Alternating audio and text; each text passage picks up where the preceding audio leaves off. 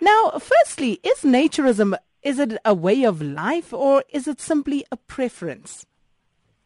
Well, uh, to, to, to us, it's a way of life. That is the way that we that we live. Day, well, day in and day out. Uh, you know, especially when at, when we're at home and when we when we socialize. That's the way of life.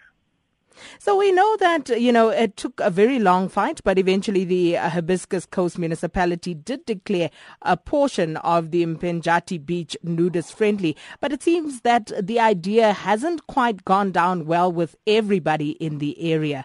And uh, there was this confrontation that happened uh, with unhappy residents. Tell us about that.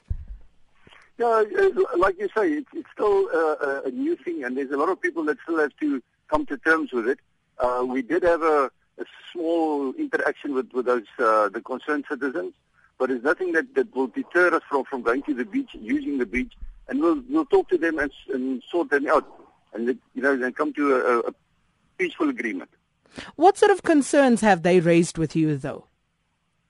The concerns that they've got is they uh, say that the uh, rate is going to uh, increase and pornography and all that. But that's completely off the mark. That is not what we what we stand for. And if you go and read the code of conduct that's been posted on the beach, you can see what is the code of conduct, how we should conduct ourselves if you're on the beach. And that is for all the nudists in South Africa, how we conduct ourselves according to that code of conduct.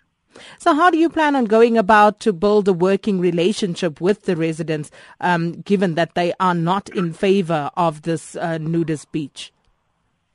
Well, what, what we intend doing is, is, is you know, start negotiations, well, not negotiations, but start talking to them and, and uh, see what we can do to, to ease their, their concerns in terms of all the points that they've got. And we can, you know, show them what we, what we stand for and then that they can understand what, what we do.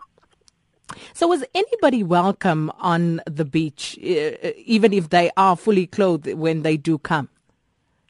Anybody, it's a it's a clothing optional beach at, at this stage, so anybody is welcome. Even if you go, it's just a question that there is uh, signage up which says you can encounter nudity from that point onward. But if you anybody, anybody, anybody is welcome on the beach.